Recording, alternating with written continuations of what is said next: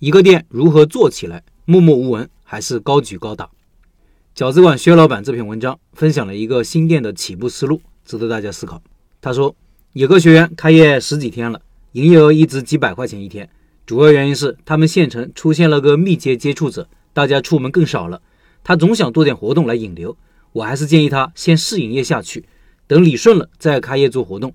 这段时间可以加顾客微信，听取顾客意见。他现在每天都有顾客提意见，问我怎么解决。说实话，这些年搬了几次店，也开过分店，真没做过开业活动，也不知道为什么，可能是运气好，或者老顾客支持。每次新店开业都是特别的忙。但以我这些年经历的几次开业，我告诉学员，开始的时候你做几百块钱就可以了，不求多，而是求稳。为什么呢？刚开业的时候，都是周边的人过来捧场，他们想看看你店里的味道如何，体验一下你的服务。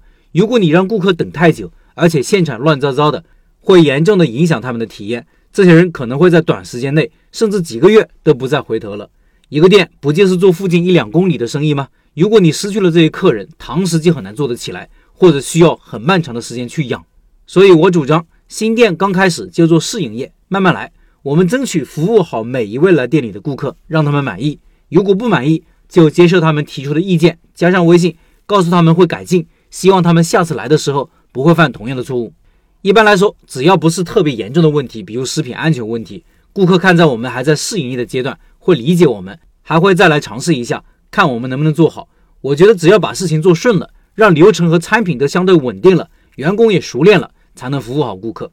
我跟学员说，哪怕你第一天只做了一百块钱，完全不要沮丧，只要第二天能做一百二，就值得开心，因为趋势是好的。一段时间里，只要营业额在往上涨，有复购，有老顾客，甚至老顾客带来新顾客，就说明产品大概率是没问题的。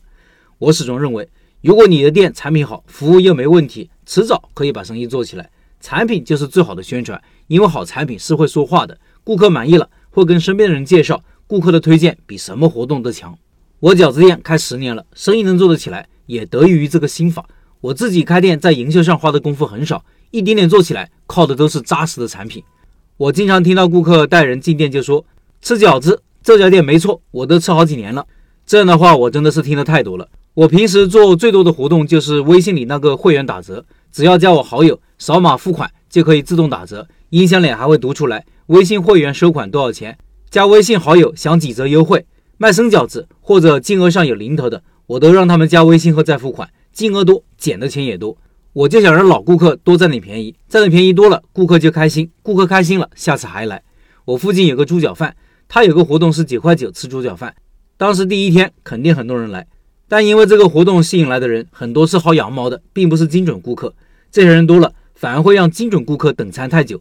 像我们这种店吃个快餐，等二三十分钟谁受得了？而且总做活动，负面效应也明显，比如涨价以后，有顾客就抱怨。你之前卖九块九，现在涨到十七块，我怎么接受得了？他们会觉得老板生意好了就涨价。当然，我不是说开业做活动不好，只是说我们要做好充分的准备再去开业。没准备好就一直试营业，试个一年半载都没问题。以上是薛老板的分享。虽然我对这篇文章的有些观点我不认同，但是我尊重每位老板做生意的思路和方法。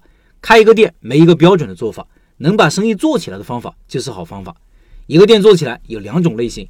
一种是默默无闻，完全靠自然人流、靠顾客的口口相传做起来的；一种是通过宣传和活动迅速提高一个店的知名度，快速做到盈利。前者能做起来，需要三个条件：产品有足够的竞争力，要不然留不住人，也没人给你宣传；选址好，有自然人流，要不然没法起步；成本低，等得起。后者能做得起来，也需要三个条件：产品有竞争力，要不然宣传越快，死得越快。舍得做宣传，舍得做活动，需要做好足够的准备。人来了能接得住，留得住。你看，无论哪种类型，都有个共同点，就是产品要好。有了这个基本盘，选择什么样的类型把一个店做起来，就看老板自己的选择，怎么舒服怎么来。另外，东北饺子馆将于四月二十三号进行第三次拜师学艺项目直播介绍，音频下方有二维码，扫码进入和薛老板直接交流。